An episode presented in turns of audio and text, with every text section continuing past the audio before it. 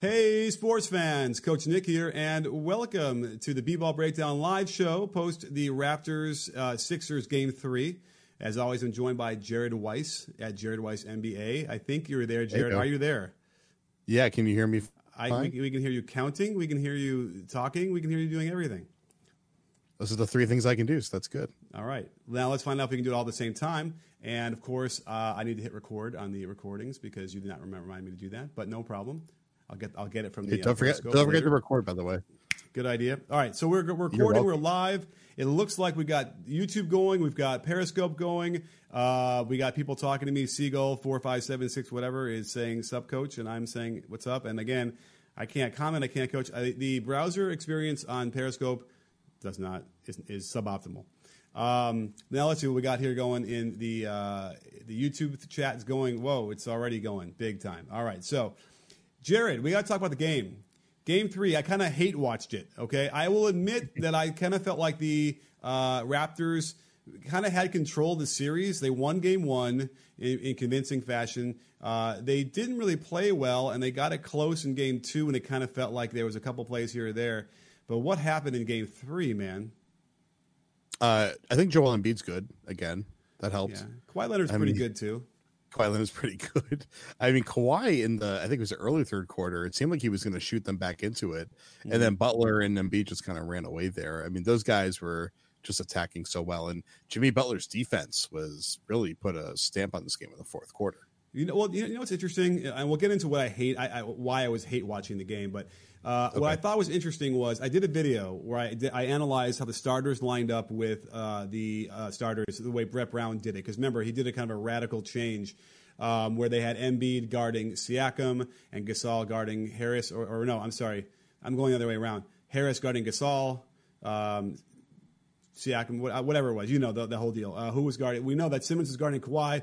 anyway, they went away from that uh, in Game Three. They started out in a very conventional way, which I thought was really interesting because in my video I kind of showed at least in those 15 minutes when those, those those five were matched up against each other, the Raptors scored really well. So it didn't really work, and people were arguing with me on Twitter about it. And I was like, "Well, I, I mean, okay, maybe uh, other times when the other fives got mixed up a little bit, then we saw some some success uh, with the Sixers uh, matching up with Embiid on on Siakam and whatnot. But it didn't work when they were the starters out there. So strangely enough, Brett Brown went away from that, and um, I wonder if they saw the same thing that I did. Well, it seemed like the the Philly defense was trying to overload sometimes onto the strong side Mm-hmm. because it seemed like we saw a few times passes from like one elbow all the way into the far corner to find an open shooter. So I think Toronto, the way that they were trying to work this game plan was to try to attract more Philly defenders over and just maybe probably just try to get two on Kawhi on ball, and that seemed to be working, I guess, a little bit there, but regardless of what the matchup is, I thought this was more about Philly just imposing their will physically on both ends of the floor rather than just like matchups being the issue. Yeah, I think that was part of it. I do think that at least in the beginning, it felt like the Raptors were getting good shots they couldn't hit. So Danny Green is a buzzkill, and he's been a buzzkill for a while now. I mean, I think he, the height of the 2014 finals is worn off. And I just don't. I, I like to look at his, his numbers since then, but I feel like in the playoffs it's been suboptimal. Uh, he does, he's not like this knockdown lights out shooter that we're used to seeing in other times and what his reputation is for. Certainly not like in this series. I mean, he's getting open shots. He just doesn't not hit them. Uh, and it's, it's frustrating from a. I imagine if I was a, if I was a Raptors fan, you got to look at this going, what the heck? You're, that's one. You have one job. He hit a three in the beginning. Maybe he hit a couple in the very beginning. And that seemed like. And I tweeted that out saying, okay, maybe this is going to be something going on. But then no. So what do you think it was? That the the the uh, Raptors offense was dismantled uh, and did, looked terrible. I thought for most of the game. So what do you think? What do you think? The who's the main culprit? Is it Embiid? Yeah, I think Embiid. Well, if you're talking about uh, defensively, it's Yeah. Butler Okay. up on the point of attack and then Embiid underneath. But I mean, Embiid was just all over the place tonight. He looked like someone who had been hurt for weeks that finally felt healthy and was excited to play with like a working body again for the first time in a while. Um, I mean, Kawhi had his 33 on 13 for 22 shooting. He got you got what you wanted out of him. I think this was another disastrous Kyle Lowry game. I think that's a pretty clear theme that we. That I'm not sure if I've, that's ever been a thing with the Raptors before. Has Kyle Lowry ever had a bad playoff game? Okay, can we get to my hate watching now? Because that was what I was watching. I, the guy, Okay. the guy made he made like one good play all game long. And it was like a he, a, he went up for a three and then hit Siakam for a, a, a quick sh- uh, pass for a dunk. And I was like, okay, but like he was terrible on defense. He was worse on offense. The whole thing he did with uh, with uh, Simmons under the basket. So if we didn't see the game or whatever, we'll give you an interpretation. He's boxing him out and he loses his balance, whatever happens. So he ends up like bridging him and like taking him out. But at least he tried to do a basketball move in the boxing out category. And he's small. Simmons is big. So as Simmons is coming down he, on the ground, he like sits on his head. Do you saw that, right? Did you agree with that? Yeah. What he, that's what he did. Yeah, that's what he did. Very provocative. like I'm going to put my balls in your head. And then you know Simmons gave him a, a shot to, uh, to to that area with his forearm and knocked him down. So uh, you know I don't even know what they're going to do. Do you think that Simmons is going to get in trouble for that? No, I don't know. I guess he has to, right? It's to come up. They're to watch the film and they're to, yeah, they're they're to have to. I guess at some point, it wasn't as obvious as when like Draymond punched LeBron, but you know, it's Right. it's they're to find that it's to be a talking point on Twitter and they're to have to address it. So I'd say yes. Okay. So yeah, uh, you know, and, and Simmons was had you know some similar weird trouble. He's so awkward with that right hand, even though he goes to the right hand all the time.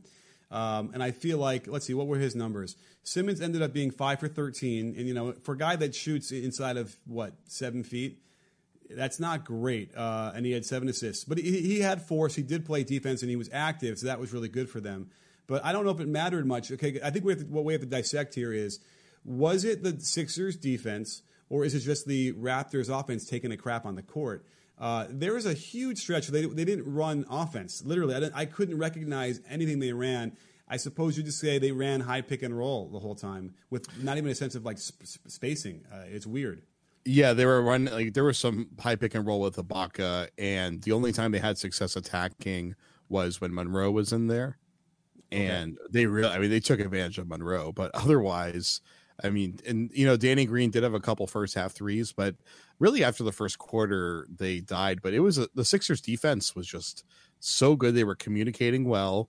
They were managing. They were managing the drives to the rim very nicely. They were funneling into Embiid, mm-hmm. and I just, and I said this before, but like Jimmy Butler, eh, I mean, this is what you, this is what why you have a guy like that is that when the chips are down in the series, he is going to go absolutely insane, and maybe he's going to make some bad plays, but he's going to be incredibly intense on defense, and he's going to be able to force turnovers. And then Toronto's transition defense was garbage in this game, and Philly was able to run down their throats. And you know, Simmons, while he did struggle in the half court per usual tonight, he Mhm. was able to absolutely run through Toronto's transition defense multiple times. Yeah, yeah, it was weird. And and so and let's get back to Lowry then because uh, he's he's your starting point guard. They had a fantastic offense after they picked up Gasol.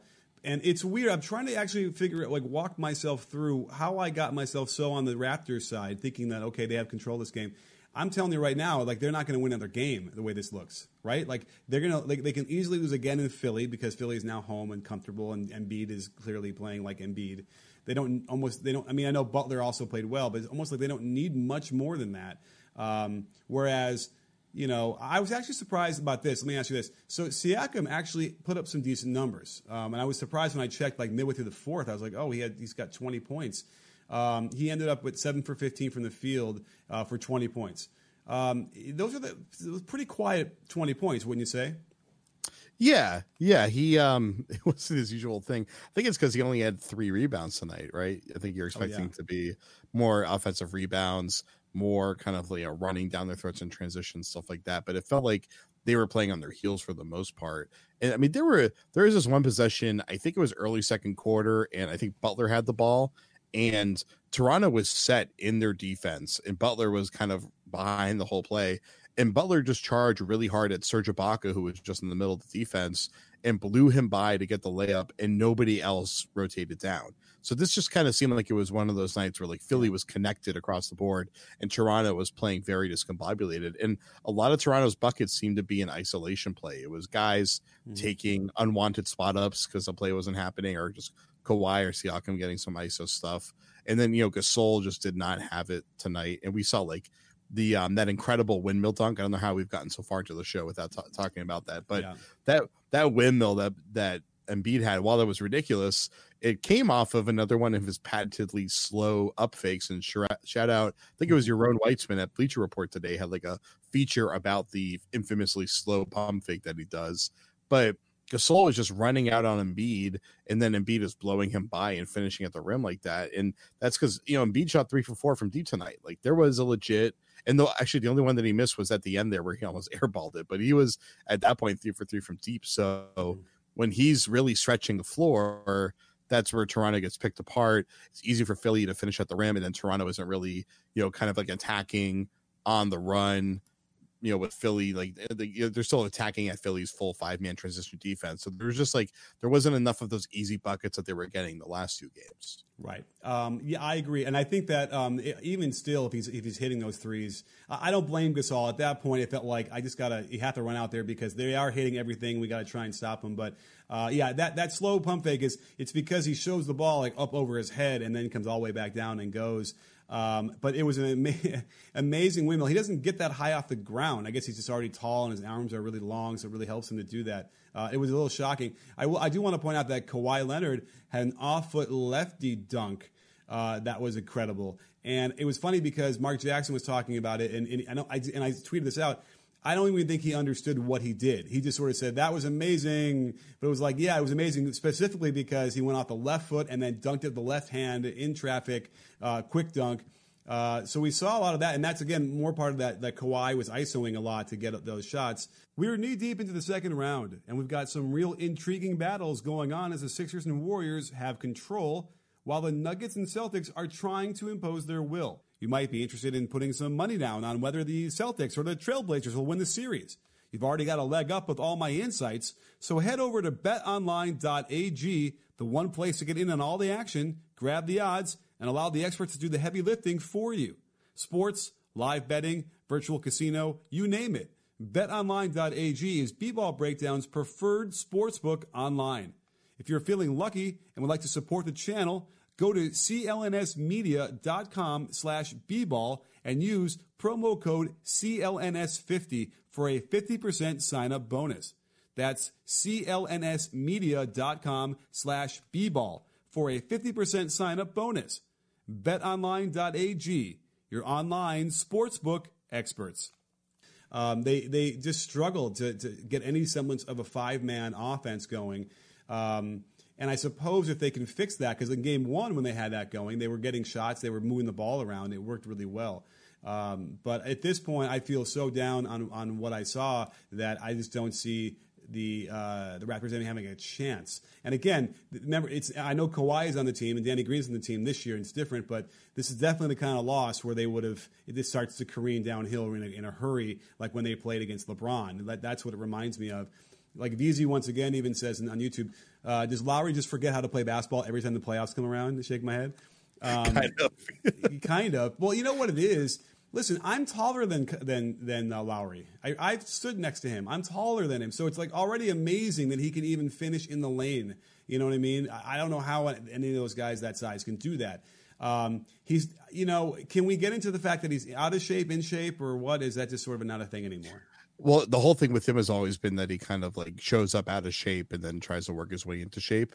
And I guess that I mean, right now he doesn't look that out of shape. He just looks like he doesn't know how to move out there, and he and he he seems like he's got the yips on his shot. He does yeah. not seem very confident in his shot. And by the way, I just saw the replay of Simmons hitting him in the balls.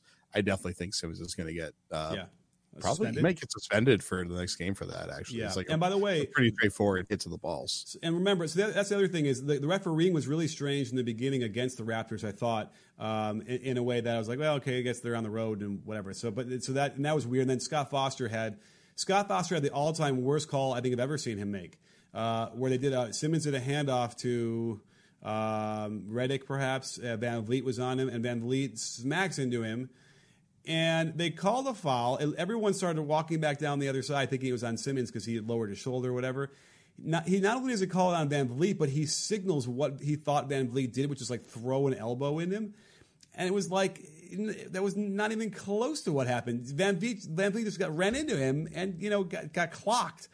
So I, I couldn't understand, you know, what they're doing. But the point I'm bringing this up is that uh, it would not surprise me that yeah, it's a suspension because obviously they want these series to go longer. And if Simmons sits, there's a really good chance the Raptors can go two-two, and then at least we get a six-game series. And I think I'm telling you, um, that's that's got to be a consideration. Except Siakam might get suspended for his kick that he had too, that he didn't get ejected for. So maybe. Oh, you know. Oh, okay. Let's talk about that. So Siakam, um, he went to the hole hard. Well, what happened before that? They got into it before that, right? I'm gonna have to. I'm gonna have to bring this up because you you go ahead because I gotta bring up the video first. Okay, because now I'm forgetting what what was the incident right, right before that. Um, uh, anyway, something happened and I'm forgetting now. What did he do?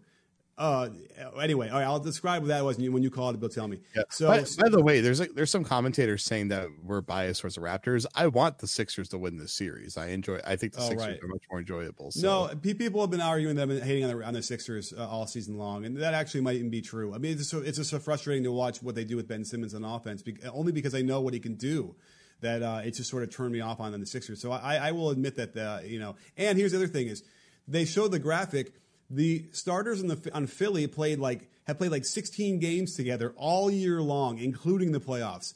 So for me, I'm watching these games and I'm trying to evaluate, and I I, I haven't been able to see what they're you know what that is. And so now that we're seeing it, at least okay, I get it. Um, yep. By but, the way, so Siak- Siakam went up uh, again. Okay. He drove on Embiid and Embiid stuffed him. And yeah. then when Embiid tried to walk past him to get to the loose ball, Siakam just stuck out his leg and tripped right. him. But so I, I don't. Yeah. I don't think he's going to get suspended for it. He got a flagrant one for it. You know, it could have been a flagrant two, but it wasn't like that dangerous of a play. It was just like a pretty blatant, inappropriate play. So I feel like flagrant one probably right. fits the bill, right? Yeah, because all I remember is I, I, tweeted that play out. So he goes to the whole hard, Siakam does, and people want to argue he got fouled. There, there was a little contact. And so he was really, really frustrated by that. And he, as he lands on the ground, he puts his sticks his leg out, you know, very provocatively, and, and trips, uh, you know, uh, Embiid, who went. It was clear, clearly an intentional trip. Right, and, but and mind you, they're from the same country. They're they're you know, I'm sure really good friends. You know, they ended up you know hugging it out or whatever he did. You know, pounding it out.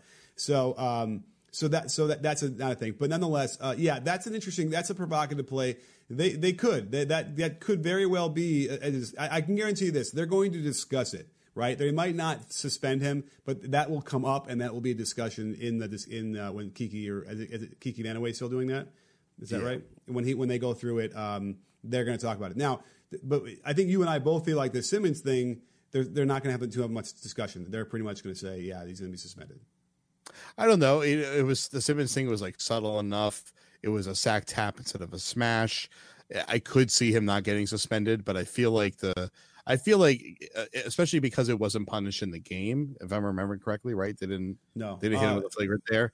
So right, uh, no, could, they called him a foul. They didn't call it flagrant, right? Yeah, yeah, I think so. So you know, they might just it could be like a thirty-five or a fifty thousand dollar fine instead of a suspension, considering the mm-hmm. gravity of a suspension in, in the final or in the playoffs. But I would say most of the time, if they're able to see that it was a, a hit to the balls on purpose in retaliation, I feel like they would usually do a one game suspension for that. Right. Yeah. Uh, okay. Well, we'll have to wait and see. Uh, they'll, they'll, I'm sure it'll come but out. Also, at this tomorrow. at this point of the series, they know the PR firestorm for that would be a disaster. Of you know, the the the um everybody would say they're trying to rig the series to swing it back in Toronto's favor, which I'm not really. I'm pretty sure they'd rather. Have, I'm pretty sure the NBA would prefer Philly to advance than Toronto, right? Because I mean, as yeah. much as I love Toronto, I think from a business perspective, Philly success is more valuable, and Embiid's success is probably he's the most marketable star in the series. So sure. I think they would prefer him to succeed. Not to mention, it could help force Kawhi to the Clippers, which would be incredibly great for the NBA. So I don't think the wow. NBA's. You know, we all know that the NBA is rigged, obviously, but like it's not. But like if the NBA were rigged, they would probably try to help the Sixers win as much as possible. Interesting. Yeah, I hear you. I mean, that all makes sense uh, from a, a, number of levels. So uh, don't forget to ask questions in the YouTube chat or the uh, Periscope chat. Hey, if you're on Periscope, why don't you hit that share button? That's we'd like to play the game. they, everyone hit the share button at the same time. Hello. Let all your friends know that you're watching us, and they'll join in the conversation as well. Uh, it's a pretty big group here right now. I Got, by the way, it'd be nice to get the uh, to get the Periscope people as much as the uh, YouTube. We got a lot of people here on the YouTube side. Um, so I'm imploring you guys to ask questions, and then oh wow, I just think I got five dollars from somebody in uh, from Lovely Day. Is that the, is that right? Is there an overarching reason for the Raptors play in the regular season versus the playoffs? Well, hey, I didn't know I didn't know I can collect money on YouTube like that. That's amazing, and it comes right up. So let's give that guy uh, uh, you know an extra little love. Lovely Day. So, is there an overarching reason for the Raptors? Uh, I'll give you two fifty. Uh, charge me. Uh, send over to PayPal. Is there an overarching reason for the Raptors playing the regular season versus the playoffs? Okay, great question from Lovely Day because again, I think part of it is Lowry. Um, Lowry isn't an elite athlete. He's not like necessarily an elite talent. So uh, all of his hard work and all of his, you know, all that extra energy he uses probably tends to work a little bit better in the uh, regular season. And perhaps when the heightened pressure starts coming in and all those things happen, like he just doesn't really deal with it that well. It seems like, right? Like he does. He hasn't ever really performed in a playoff series, has he? Uh, not not consistently throughout an entire series. Yeah. So it's like we, he's never really been able to do that. And again, he's he's already behind the eight ball physically, right? As far as speed, quickness, length, all those things. Uh, you add some extra pressure in there and some better players uh, all the way around because these are playoff teams, and that's going to indicate uh, uh, something different in the playoffs. Some guys can do it. Some guys have, you know, Steve Nash, you know, has been able to was able to raise his game at, at times too. Uh, he doesn't. I don't. I don't think he have it. So, by the way, if I'm Toronto, I, you know they blew it. They should have shopped Lowry, you know, this year. Um, I feel like this is, you know, if he craps the bet again the rest of the series and doesn't show anything, he doesn't really have any um, value. But here's the question: What's his story right now, contract wise? And uh, thirty-three. He's you, are supposed to. This is how you're supposed to podcast. You look it up while you're talking. Yeah, I don't know. Listen, I have ideas. They come to me before. So, um, okay, oh. well, he did. He did turn 33. You know what? I'm I'm going to deflect from this by saying that somebody just offered 250 to get you to show your feet, which I didn't know you were. I didn't know this was turning into a cam girl kind of situation. Oh, but. I'll show my feet for 250. But here's the problem. Uh, uh, Jigglypuff was just telling me, and, and get shout out to Jigglypuff for again being there to moderate. He's always there. It's amazing. Uh, one minute you're at 33 million. Somebody else threw some money in the hat, and, and I, I, for some reason it didn't pop up like the other one. And he, he was telling me that it says, uh, oh, here we go. Uh, wait, there's another one. He goes, uh, what about Marc Gasol? He's just as uh, uh, just as probably accountable for the for the loss. So the problem is, I don't know who said that. And I want to give you whoever was the, uh, Gigolo. Let me know who that was. Um, got Marc Gasol. All of a sudden, he's not an Embiid killer, right? He's not a um, you know, he didn't look, he just looked slow and out of it. And, and, offensively, you know, he used to be able to score and he just, you know, oh, I know what it was. So they went with Harris on him in the second half. So I don't know if I finished that whole conversation. I'm sorry, we're all over the place. But they, they went back and to begin the second half with that weird alignment that they had in game two. Did you notice that? Yeah, yeah. And so they instantly went down to Gasol in the low post, and guess what? They didn't double team him with uh, with Harris guarding him, and I thought that was fascinating. And, and he didn't really score. So uh, I think Brett Brown might have figured something else out there too, where they can actually get away with that because they're not going to double or help off, and and then make Marc Gasol prove it. Um, and that might change in game four, but um, for game three, Marc Gasol, it definitely was slow. He wasn't great on uh, defensively either, protecting the basket. Um, yeah, it's a problem. So I kind of miss though. What did we end up saying about uh, Kyle Lowry? He's 33, right? 32, 33? 33. He's making his age in money or in millions, I should say. Also, shout out Nine Flyer with two R's, not one R, but two R's for that question before. Okay. All right. Good. Um, so yeah, so he doesn't have any value. They can't trade him. They're stuck with him. It's going to be a problem. They need to upgrade that that that position if they want to go farther in the second round in the playoffs. Absolutely need to upgrade it, and they blew it because they probably could have figured out a way to trade him at some point. They didn't. So that's the problem that Masai Ujiri is now in. Uh, Digital Print House, uh, get a little bit, uh, a couple bucks for my favorite, my absolute favorite channel. Here we come, Sixers. All right, uh, thank you for that. That was awesome. Um, here, let's go. I, I, see a coach over here. Um, let's see. I see. I, I, see a question over here. Z Rawls asks, "Hey, coach, do the question? Uh, does the question need to be asked again? Is it Nick Nurse or the team?" It's interesting. Uh, I don't know. I mean, Nick Nurse has been pretty damn good all year, and now, um, I mean, I think a big part of it right now is that Gasol defensively isn't matching up well against Embiid, uh, in la- or just at least in this game. That could obviously change. Uh, they're, I mean, Lowry's just not playing well offensively right now. He's one of your most important. He's your, I guess you could say, your third best player. This yeah. is also Siakam's first like really vital playoff run in his massively expanded role. So. Mm-hmm you know there, there's there's definitely some change going on here it's not like I mean, there, there's variables to uh, explain this, but I think the big thing is that they're getting stuck in a lot of situations where it's just Kawhi going ISO for offense. And to credit Brett Brown and Philly, and we've I feel like we've criticized Brett Brown's offensive scheme a lot, but Philly seems to at least be they have so much talent. They're able to run different plays to try to go to these guys. They at least can go ISO to all of these guys pretty much. Or with Redick, they can run them off screens as if it's pretty much ISO. So Philly at least has options offensively a lot of the time where Toronto it's they only have two ISO guys right now, and then everyone else is kind of watching. Well, you know, it's also hilarious because we would say that Philly only has a couple options either, right? When they don't look good, they, that's the same uh, criticism, right? Ben Simmons can't shoot from outside of two feet, and he gets hanging out by the dunker spot. Embiid sometimes just starts popping out to the three point line too much, not posting up.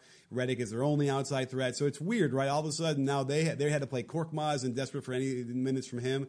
So it's this is a real. It's hard to get a handle on this game, and then also on the series. Honestly, it's it's you know, it's just that schizophrenic to me in a way, especially with what Toronto's doing. Now, their bench had always been a, a, really big plus for them. Let's throw Fred VanVleet under the bus. He's not playing well at all. He doesn't look the same. I don't know if he's injured. I don't know what his deal is because he's not making even the same good decisions he normally would make. Serge Ibaka was sleeping. I don't know what his deal was, but he could see he just wasn't focused and he was making just terrible plays like he was just out of it. I don't know what the deal was with him, and I don't know. He might just sort of be at the end of his run as well, uh, sadly. So uh, you know, it's just a, it was a whole downfall. And here's the thing: even after all that, it kind of felt like they were going to steal the game for a while there, right? Yeah, I mean, well, Kawhi was shooting them back into it basically, but you know, just to go back to Fred, Fred was over seven from mm-hmm. from the field tonight, over five from deep. He's an undersized guard.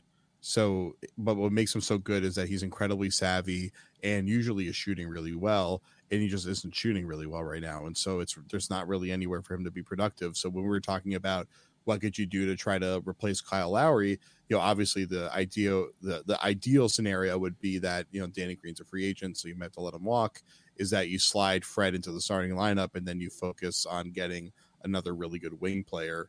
But I mean, I don't know if I don't know if they can expect to win with Fred as their point guard in the playoffs, just because he, the physicality of the playoffs ratchets up so much, it seems to take him out of his game a lot. Right, and it's another really small point guard. Uh, you know, they don't because I was going to say like, gosh, can they bench Lowry? Honestly, that's what I was at by the middle of this game. I'm like, they got to bench him and do something else. But again, it's a good point.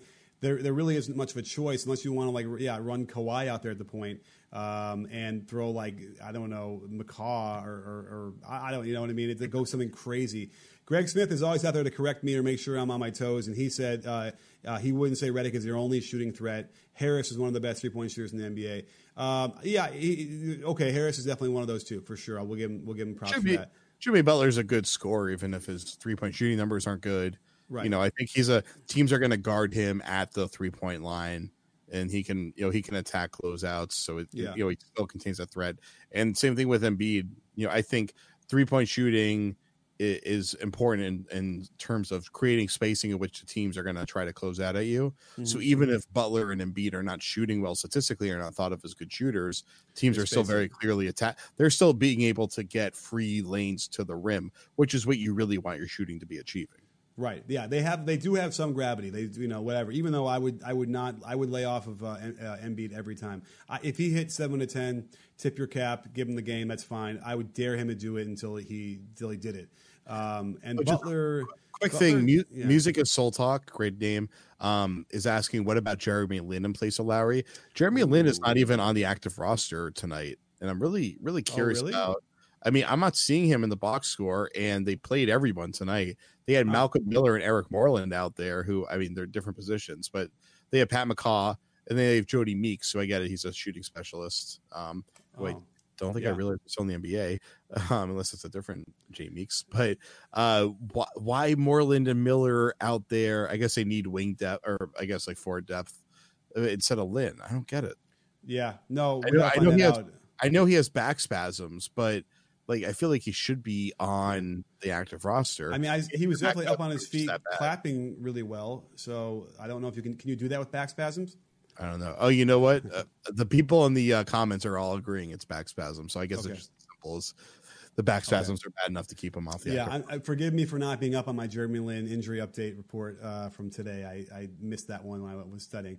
Um, okay, let's see here. Uh, let's see. Slimy Boy in the uh, Periscope says that Lowry's shot is even less arc in the playoffs, which is interesting. Certainly, it's flat, and he, he has a weird sort of turns. I, I, I'm all for the turn to get your right hip and your right elbow aligned. He's got a weird turn, and like he's narrow, so his mechanics are always a little bit screwy for me. Um, in a way that uh, I, I think I'm more impressed, and he does shoot pretty well from the three point line consistently over a course of a regular season, but sometimes if your mechanics are a little bit off like that, you know, again, it, when the height of the the pressure of the playoffs come, little things mechanically can really ultimately be a problem for you when you need them. Um, yeah. Well, it, it, you know, that's a really good observation that they made. Um, that Lowry is a real high arc shooter most of the time. He, mm-hmm. he kind of shoots like a rainbow shot. Yeah, so to see a shot flatten out, that makes a huge impact on him. And that's usually usually a flat shot is a sign of fatigue. And I wouldn't be surprised if it just like straight up when he gets to the playoffs because he's thick with three C's, he just he's his body is worn down at that point. His fatigue is worn down at that point. Yes, thick. Uh, yeah, no, there's no question. And by the way, it was weird. They're talking about Embiid too and his diet. I, I guess I haven't read up on that much. Does he? Is he really like? Does he really eat that poorly? Um, I don't know necessarily about that. He doesn't eat well. I've talked to a lot of people in his camp, and they all admit that he's overweight. I mean, I think okay. Brett Brown has told me that. His trainers have told me that. All that shit. So like he he has. I mean, I've seen I've watched him work out shirtless against uh, Meyers Leonard, who is like one who like yeah, literally yeah. looks like Captain America, yeah. and like the difference is very apparent. But he still is he's more powerful and he's more agile, which is saying something. As Leonard is a super athlete, uh, but it's like it's apparent that Joe is like a little bit like thick, a little bit like thick. Um, isn't very cut, so there's like I guess higher body fat. So you know, I think as far as like him maximizing his game, I don't think it would make too huge of a difference. It's really mostly about just like injury avoidance and fatigue both over the course of the season in the game. So it's something that we know he needs to get better at. And Brett Brown has told me that's like something that he needs to work on. And I don't even cover the Sixers. So I'm sure the people on the Sixers beat have heard it a million times. Yeah. And it's sad because he's a professional. He's obviously got issues with his body. And we now know science wise that this would help. Um, and if he really is dedicated to doing that and getting playing more games every season, then he should be doing that. Uh, it would take a lot of pressure off his knees. Um, I'm sure he probably doesn't like do things like yoga, which would help him stay more flexible. And, and you know, his his gait isn't great. He shuffles along when he runs. So I'm worried about him anyway, knee knee wise. Uh, and he's already had so many issues as it is. So um, you know, they they talked about him being an all time great, right? And then Van Gundy went nuts uh, on them for even mentioning that. But his point is pretty good. You know, Kareem, uh, Wilt. Uh, all the other big guys like Shaq, even Shaq, who was never like the best in shape, but he had a nice long career and played a lot of games. Uh, you know, those guys played a lot. You know, played many more games than than Embiid has for his career that time. So that, that's a thing. Uh, William Howell says Embiid moves up the floor like a thought. like a like a thought. but isn't that isn't that supposed to be like a lady in the distance? What's thought? A thought is that that hoe over there. So I think I think okay, he's lady in the distance. I think he's like okay. basically twerking his way down the floor. Which oh, yeah, okay, right. I don't know. To me, okay. To me, it's like he shuffles. He's kind of like uh, uh, those weird things in um, that movie that no one will know because I was a kid when it came out uh, from Henson Studios. I'll think of it in a second. Uh, I'll tell you. YouTube commentary definitely can uh, relate yeah, to this. The last yeah. something, uh, and they, they whatever they all hunched over, and they, but he shuffles around, and it, I just think that his knees are on the way. Wait, Bryn Forbes is calling you old, so you don't know what a thought is. I hope that's the real Bryn Forbes. And I, hey, I but I did know. I, what did I say? Yeah, you, no, was? You, you, you the lady in the distance. And what did you say it is? that over there. and Mr. What a Day, Dark Crystal. It's exactly what it was. Thank you. There's no way anybody on YouTube would know what I'm talking about. yes. Dark Crystal was like Henson Studio, whatever, like a stop motion animation, perhaps, whatever. And these guys, and they'd all walk around and they they they chant, and that's what that's what Pete reminds me of the way he moves. Um, but yes, uh, what adjustments should the Raps make to win this thing? Asks that, MBW Doughboy, who was a, a donor yesterday. My favorite name now. Um, what adjustments need to make? I wonder what uh, MBW stands for. Um, I don't know, but I, I, there's a young rapper named NBA Young Boy, which I assume is some sort of playoff of that. Either way, it's close enough that I'm gonna pretend it is. Yeah. Um, Daniel Yu says Landry Shamet used to buy Embiid four milkshakes from Chick Fil A every road trip. I, I could tell. I'm gonna tell a little story right now about Chick Fil A. So do we um, need some music or anything? Yeah, let's uh, give me some background music. So All right, so Joel Embiid is part of a large group of players that goes and works out in LA at the same gym every year. And the people that run that gym are obsessed with Chick fil A. And so I went to watch Joe work out, and this was back uh, back in the summer before summer league, and they would go to Chick fil A like four times a day and they would be constantly picking up food from Chick fil A because the guys that are running the workouts are there like 14 hours a day or something that's insane. And so they're always bringing the players Chick fil A. So I totally buy the story that, which I'm sure is probably reported by someone that we know, but that uh, that Shamet was buying milkshakes for uh, Joel while he was on the road from Chick fil A because I know that I saw, I think I had, I had uh, Chick fil A with Joe while I was out there. Oh, wow. Um, so yeah, Jesus is chicken. That's right. Right. Uh, and and, so and again, you, did, you didn't call me when you were in LA, and uh, it's time to call you out publicly for doing that. I wasn't. A, I wasn't a co-host of the B-Ball Breakdown podcast at that time. You know, I, yeah, you were just trying to hide. Uh, you know, not letting me know that you were hanging out with some of the people that I hang out with. So good for you. Actually, you, you, I'll no make joke. sure that you're not invited for this summer. You one Chick Fil A is amazing commenters. Just you know, even if it is homophobic, but two, um, I thought you lived in San Francisco up until like earlier this year because you were always at the Warriors games, and I think that's where I. Oh. Like the last time I had I had seen you in Cleveland during the conference finals last year, and you told me you were on your way back to San Francisco, so I assumed you lived in San Fran up until like a few months ago. All right, I'm going to give you that that that GIF. Did he buy it? Okay. So I don't know. Um, anyhow, okay. I listen. I love San Francisco, uh, but it's uh, I, I, would not want to live there unless I was like a, I had millions of dollars. Um, okay. okay. Michael Malvo. here's says, a good one. No, you know, forget this. This has come up a few times. Uh, Kevin Tinoco and a few other people have asked, uh, "Can you take Nick Nurse's job?" They want you to be the new coach of the Raptors. Yeah, you know what? I, well, you know, it's a race between me and him to get the Coach Nick uh, SEO and the Google search. Although there's that that's that football guy who, who has it over me, which is frustrating. But um, this feeds into MBW's Doughboy's question about what adjustments do the Raptors need to make to try. Yeah, to right. Yeah. Back. Listen, could I coach an NBA team? Um, I think I could. I, I don't know if they would listen to me because it would be the craziest, you know, story of all time, you know, whatever. Now, could I? Although it would be even crazier if I got hired to be like, let's be, let's say to be an assistant coach, right? Because that would be like basically because I coached high school for a long time, so even a, a high school coach getting hired to be on an NBA staff would be, you know, I don't think it's ever happened. I don't, I don't know any stories of that like that. So that's already like some weird thing. Um, not to say that I haven't like, you know, talked with NBA players before and maybe like you know consulted with them a little bit or helped them. So it's like that's not you know I, that wouldn't be the issue and communication wouldn't be the issue. But um, you know anyway. So people ask me a lot all the time what I would do. So, but anyway, when you, if you, anyone asks me if I would do it, yeah, uh, yes, of course I would. Uh, that said, I can't move. You know, I have a family, and if I was an assistant coach on an NBA team, even if it was in LA, the Clippers or the uh, Lakers, I still wouldn't be home. How, how long? How many times? How long would I be home? You think uh, out of the year? Maybe like Probably uh, four months think, of the year I'd be home, right? I think they get like two days a week to be home with their families, I would guess. Uh, two days a week during the season? Yeah. You think it would be okay? Yeah, that's not good. that's not a good recipe for keeping a family together.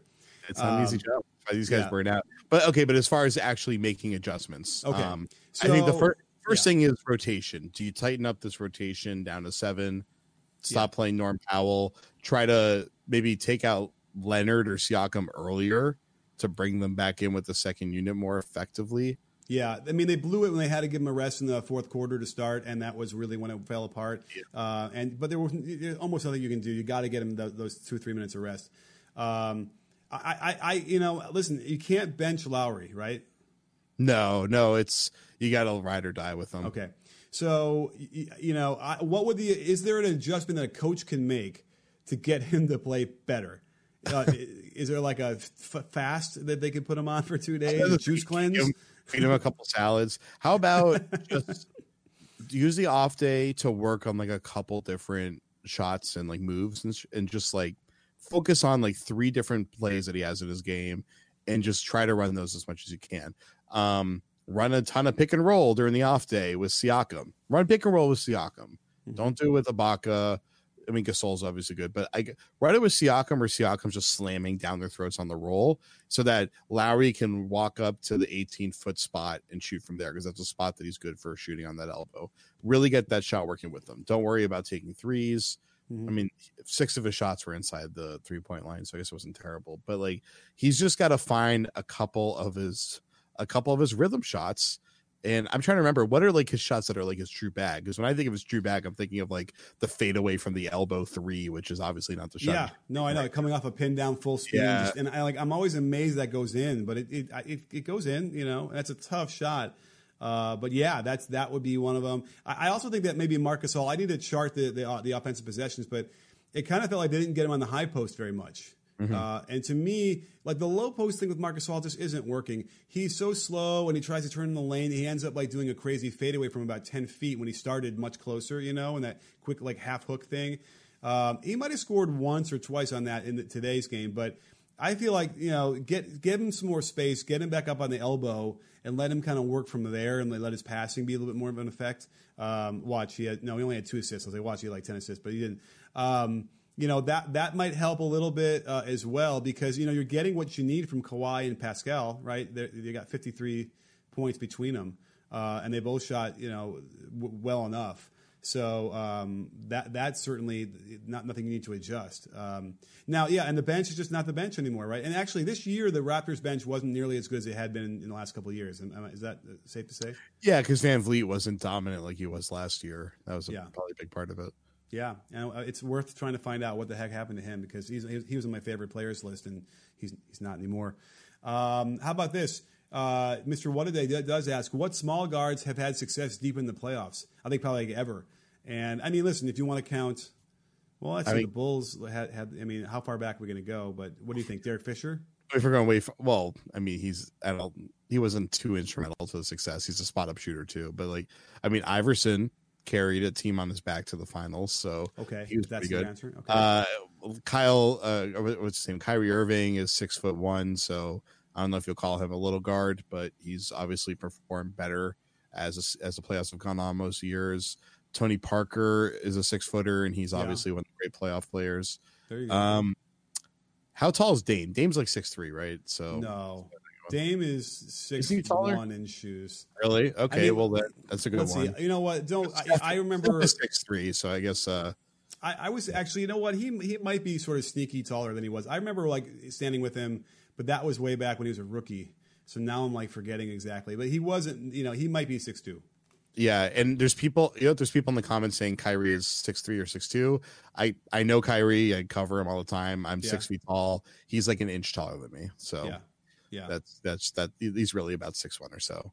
And of someone saying Tony Parker is six two, I'm taller than Tony Parker, and I'm six feet. So Are you really? um, I don't. I'm- I don't remember. I, I'm five eleven and three quarters. I've And you and that's taller than Tony Parker. I- I was I'm pretty sure I was taller than Tony Parker last time I saw him, but you know it could have been the angle or the he might have been leaning a little. I don't Right. know, but I'm pretty sure he was uh, shorter than me.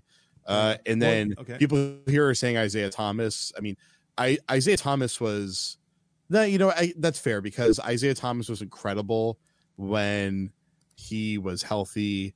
Um, in that in that three round run that they had, and then when he he really struggled against Cleveland's and Cleveland's game plan that they ran against him the year before that. Um, fuck you, Rods NBA. Um, the um, what was I gonna say? The uh, Isaiah Thomas was amazing in those first two rounds, was dropping same amount of points. And then in that third round against Cleveland, he was hurt that entire time. So it was really hard to tell whether it was the injury just completely shut him down at that point, or if the defensive scheme was really working well the way it had the year before that when Cleveland had swept them in the first round with David Blatt and Isaiah Thomas had been completely taken out of his game.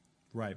Well, listen, in the quote thing, we have some comments here that are highlighted in orange, and I think I need to read those because they did something for, special to get that to happen. I don't know what. Um, so let's just run, run down all of them as quickly as we can. So, new Do- uh, MBW Doughboy says, I remember your interview with Steve Kerr, and he said he watches your stuff. Um, who is the weirdest person in the NBA that watches your stuff? Oh, uh, geez, that's an interesting question. Who's the weirdest person? I, if Lance Stephenson ever watched my stuff, that would be the weirdest person. I think the weirdest thing I'd ever imagined. But um, I don't know. I don't know if I have a great answer for that, just because it's not not always clear exactly who's watching. But they're out there, and you know, people, seem to know me when I walk around. Uh, let's see. Michael Pham YouTube asks, "Do you think putting Ibaka in the starting five instead of Green would make a difference to the Raps winning Game Four. By the way, they have to treat Game Four like it's uh, a knockout game. This is their last game of the season. Yeah, of course. Yeah. Um, so putting first of all, Ibaka was terrible, but you go Ibaka at the two. So now that's weird because then who does Ibaka guard? I don't think that works, does it? It may work. I don't know. What do Wait, you think? said, uh, Ibaka at the two? Do you mean Kawhi at the two? well, he wants to start Ibaka instead of Green, and that's Danny Green, right? So you would shift Kawhi to the two, Siakam to the three. So basically, Oh. Yeah, that would Ibaka to the be. So you're saying Lowry would guard. Who the hell would he guard? Would you put Uh, him on uh, Butler? Redick. He'd have You would Redick. have him chase Redick, yeah, and then okay, and then Kawhi would be on Butler. and and who then- oh so- yeah, and then you put yeah that, that works. Uh, putting Yeah. Ibaka on Harris. And then Siakam on Simmons, and then Gasol on Embiid. Yeah, that does work. I can see that. Siakam on Um, Simmons, or you can do Siakam on Butler and then Kawhi on Simmons, but whatever. Okay, that's interesting. I'd Michael much fan rather on have YouTube. Kawhi on Butler. I, I salute yeah. you. Yeah, that's that's okay. Let's try Okay. it. All right, all right, let's get let's get that going on. that. hey, listen, a couple tweets, man, can can influence everything. Listen, do you? Well, I I know they didn't watch my video, but I can tell you right now when they didn't match up the same way to start the game. And uh, by the way, it was weird because it, it worked so well for them in the first half of the game of, the, of tonight's game. I don't understand why they would have changed anything and they went back to that game two lineup. That was a little bit weird to me. I remember when I was coaching as an assistant coach and my mentor, and like we were doing well, and, and he'd be like, I'd be like, well, hey, what about this? He goes, no, don't change anything. Like it was working so well, and you, all you want to do is tinker the whole time. ETA, ETS Productions, aka E Stu, asks, should Kawhi be more aggressive with the ball, aka hog the ball? I don't think he can be any more aggressive than he possibly can be that he is now, right? Yeah, I mean he's really going for a shot. He's took 22 shots. He's been taking like 30 shots a game. There's not a ton more that he could do at this point. Right. So, all right, I agree. JoJo, does Ben's defense make up for his offensive deficiencies? It's It hard because you got to have the helps, but you got to have because remember defense is always weighted a little bit less than offense, right? Like you know, it's in, in the hierarchical way you evaluate in theory. Someone once made a pretty good compelling argument for that. So, um, so it has to be way above the offense to really balance it out. But um, yeah, I think it. I think maybe I don't know. Like, did he make a lot of great plays tonight on defense? I'm trying to even picture that. I thought he was. There was one play I noticed he was good. There's a couple where it seemed like he was a little bit passive on defense. I think overall he's a, a pretty good net positive on defense. He's not as good as he was last year. Last year he was ball hawking like crazy. He was smothering people against the sideline when when they had the ball. It was like a one man trap basically. So his presence isn't felt quite as much this year. Okay. Someone asked, by the way, how tall Curry is, and I'm going to give him six three. He's like a kind of a lanky, longer, Yeah, he's sneaky 6'3". six three. Um, let's see. Are there any more? Here's another orange one. Goddamn Zed again asks. Everyone else needs to score. Raptors ISOs will not win us game four. Okay, so he's obviously a, a Raptors fan. Um, yeah? I don't think I, I don't like the ISO look for them. I feel like they're at their best when they're attacking on the catch, breaking down the defense, collapsing them, kicking out for open shots. Right, like that's that's what they're good at. It's not like Houston, um, and certainly not when you have guys like you know Powell or whatever or Danny Green. I mean, listen, Danny Green. I, I joke on Twitter he should have a one dribble rule. And someone's like, I don't understand what that means. I'm like, because anytime he dribbles more than once, it's just bad. and he had to drive on two dribbles that it was just embarrassing. He shouldn't be doing that. And at, some point, they gave him the green light, and I, I called it one of my videos where if, if you know if Redick's guarding you, you should just t- take him. And I, I, and honestly, it doesn't work. He's that's not his thing, and it's Redick is good enough to stop that. And um, it's really kind of scary. They tried to even post him up on Redick. And I'm like, what are you, what are you doing? When's the last time Danny Green posted up? Why are you going to torpedo your offense, you know, to, to try and attack some weird mismatch? Which happened, by the way, in my video I showed today on the Nuggets game and the, uh, the um, Trailblazers. Uh, part of the reason why Dame didn't go off, it certainly was a passive in the first quarter, was because they were trying to attack these perceived mismatches with like Aminu or like Harkless. And so now you got Dame standing around, getting out of rhythm, whatever, waiting for that. And those didn't come out that well. Harkless had one good one. But other than that, it's like, it's not like what they do. And so uh, you kind of overthink it. Next thing you know, your star is struggling.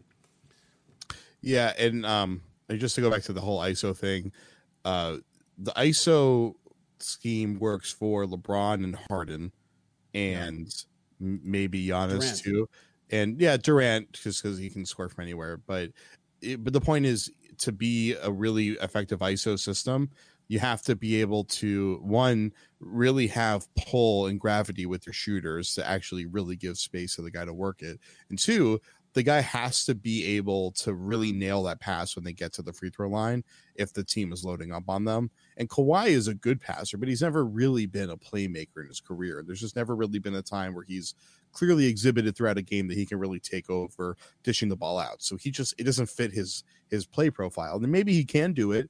And maybe if they go to a next game, it'll work. But they just don't have the stretching right now to make it really work. I don't think Philly's going to continue to load the paint on them and um, still keep one guy on the weak side to take care of it. So it's just it's I don't think Kawhi can make it happen.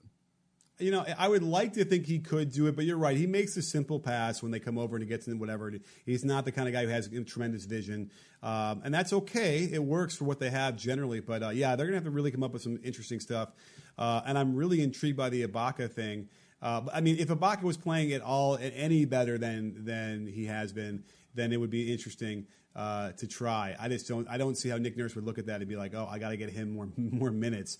Um, but I, I, certainly taking less minutes from Danny Green, who I wouldn't argue with either. Uh, so uh, Dennis Dave asks, "Can you make a video on shooting drills that help during actual in-game situations?" It happens. To, funnily enough, uh, I had that exact video that I filmed. I got to finish editing it, uh, and i have launched a big. Um, uh, sort of membership online, and that's where a lot of my encore demo stuff is going to be for the coaches. So stay tuned for that, uh, and you'll be able to get access to that behind you know uh, as a subscriber. So. Um, that's that's going to be a big thing, and people are really enjoying what we're doing already for that. So if you see those ads in the beginning or end of my videos, uh, check it out. It's really uh, it's a cool thing. Um, what do you say, Jared? I think we're getting close to wrapping this up. This has been a nice, uh, really great conversation. Again, YouTube wins the day. YouTube's been great. Uh, they keep debating. Somebody, for some reason, thinks Kyrie is the best player in the Eastern Conference. Um, I'm curious. I think how many players in the Eastern Conference do you think are better than Kyrie? Well, what's the list? Giannis, Kawhi, Fred VanVleet, Joel Embiid, and then I and then I think probably Kyrie there. But well, yeah, I would put else? Giannis over Kyrie. Yes, I would put Kawhi over Kyrie. I would put Embiid over Kyrie. Eduardo Fishtaler, Fishtaler says there's 69 players better than Kyrie. Um, well, someone Jason Tatum, but he doesn't know how to spell his name.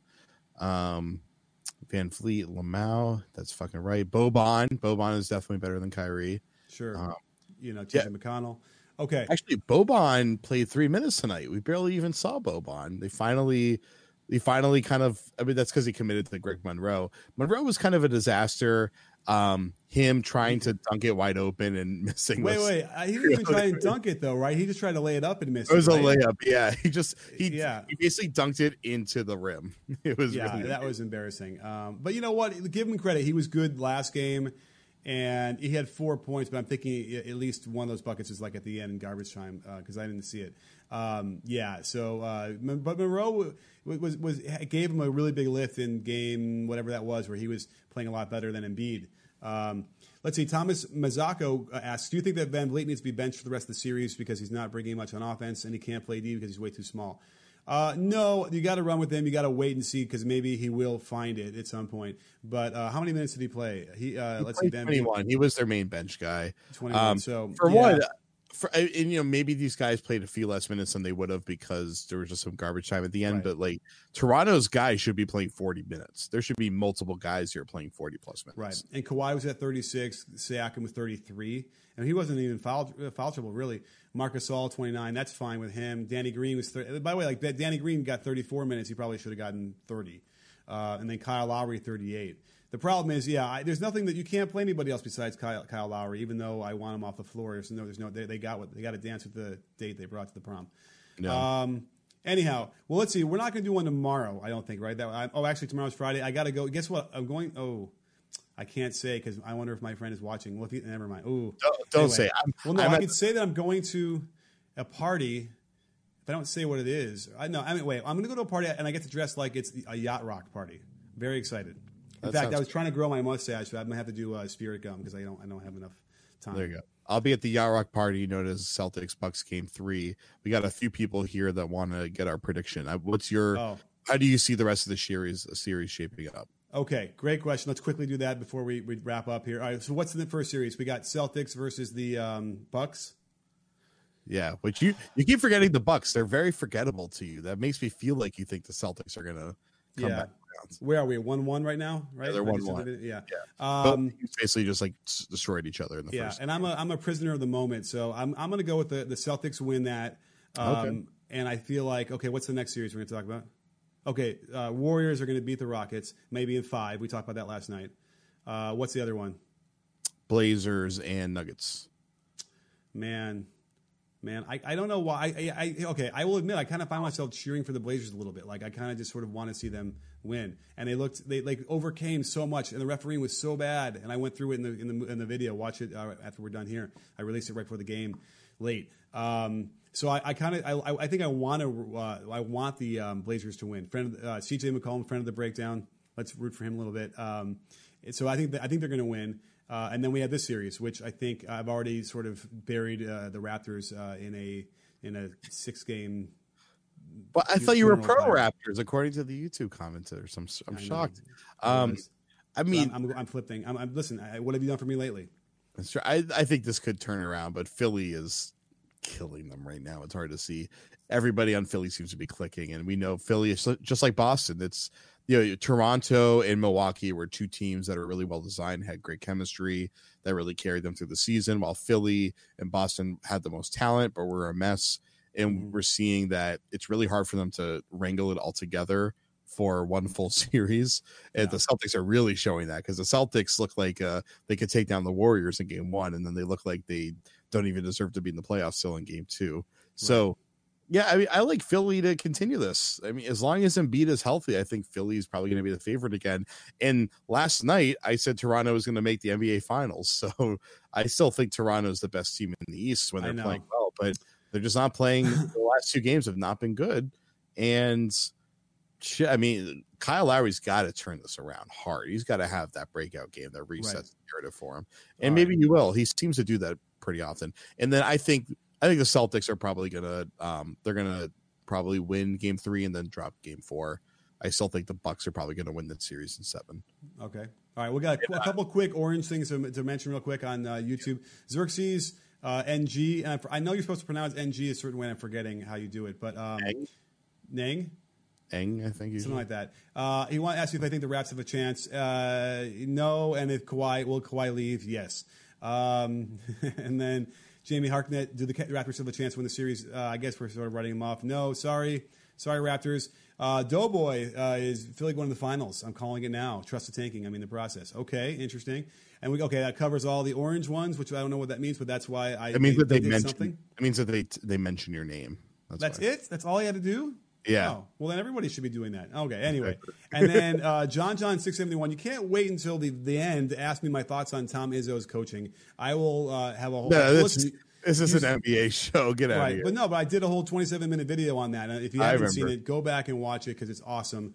And it, it, if you you will know exactly how I feel about his coaching um, after you watch that. So, Jared, awesome stuff. Thank you for joining us. We'll be back again next week. How about for another uh, round of live shows? What do you say? Hell, just do one Saturday night. Let's just keep doing these live shows when I don't have to do a Celtics game. I game. think I got something to do on Saturday too. yeah, I don't. I don't live my life anymore. Yeah, It's I all mean, about. listen- It's all about live streaming for me. Oh, I know. I, I I'm going out on Saturday night too, which is usually my date. I go out anyway, the date night. But um, it's rare in the playoffs that I do that. So I gotta have a break. I gotta have some fun too. You know, you know, guys' night out or whatever. You know, or actually that's Saturday's date night. But Friday is going to be the um, the uh, awesome um, uh, yacht rock party. Cannot wait for that. So Word. anyway, Uh, can I get yes. a plug in real quick? Get the plug in real quick. Uh, one, just you know, follow me everywhere. Jared Weiss MBA, YouTube, Cash App, Pornhub, wherever. Um, also, I have a new story on the Athletic NBA page. It is not about basketball. It's about hip hop. It's about rapper cousin Stizz, who's one of the big rapper, biggest rappers ever to come out of Boston, who's now becoming kind of becoming a big sensation in LA. Is uh, he's become the new face of the Celtics playoff campaign. I ended up writing kind of a long, uh, a long form feature about what that means from yeah i did say Pornhub, but um it, it- i wrote like a long feature about what this means for a city that's really grappled with having minorities representing the city because there's such like this kind of white bread image of the city and how the city is really evolving to be more representative. And it's just a lot of other you know social stuff like that. And also interesting stuff if you think branding and marketing and advertising is cool. And if you just think basketball is cool, go give it a read. Please subscribe it, retweet it to your friends. And I need the subscribes to make me uh, look good to my superiors so that I can get promoted to work full time. So go do it. Yes, don't we all? We all need those subscribers uh, to come on to the Athletics. So head over there, watch my videos too, and watch read Jared's stuff and everybody else's stuff. And uh, again, thank you all for being here. Oh, awesome wait, uh, I look like a white version of Jamal Murray. I like that. Uh, you haven't wow. shown your feet yet. Somebody oh, paid for you my, to show your my feet. Bare feet? Is that the deal? Yeah, that's why. That's why you have to follow me on Pornhub. Too. All right. Oh, and that's a thing, right? People like bare feet. I, I forgot. A, we do foot fetishes here on the B-ball breakdown. You want me to do MSMR whatever? What's it called again? What's that? ASMR, I think. ASMR. I can do I that too. Like a, I don't think it's like right. a. You really want to see my feet, huh? Actually, my feet are. I think this looking. is really weird, but someone paid two dollars, and they got to get with. My feet are, are pretty good looking. I think the, the bottom of them, the top. What do you want to see? My toes. I, All right, I think that's enough. All right, let's let's kill the stream before everybody. Uh, all right, good. Yeah. And then and then I can do some ASMR for you if you like to, because that's really fun. anyway, all right, guys. We had a great time. We'll, we'll be back here. Don't worry. We're going to be right back so you'll know. Uh, the only question is when. Probably next week. We'll figure out a game. It's always a great one when we only have one game in a night and it's a little bit earlier. We can do this and everyone's around. So, uh, Jared, awesome stuff. Thank you so much. Thank you, everybody right, else. Shout out to the amazing YouTube commenters, and shout out to Coach Nick, everybody, for doing some ridiculous shit for your money. Yeah, all right. That's what, what the things I'll do for you guys. So anyway, thanks so much, and don't forget, sports fans, at B-Ball Breakdown, we're not a channel, we're a conversation. You in? Are you in, Jared? I'm out of here after that foot show.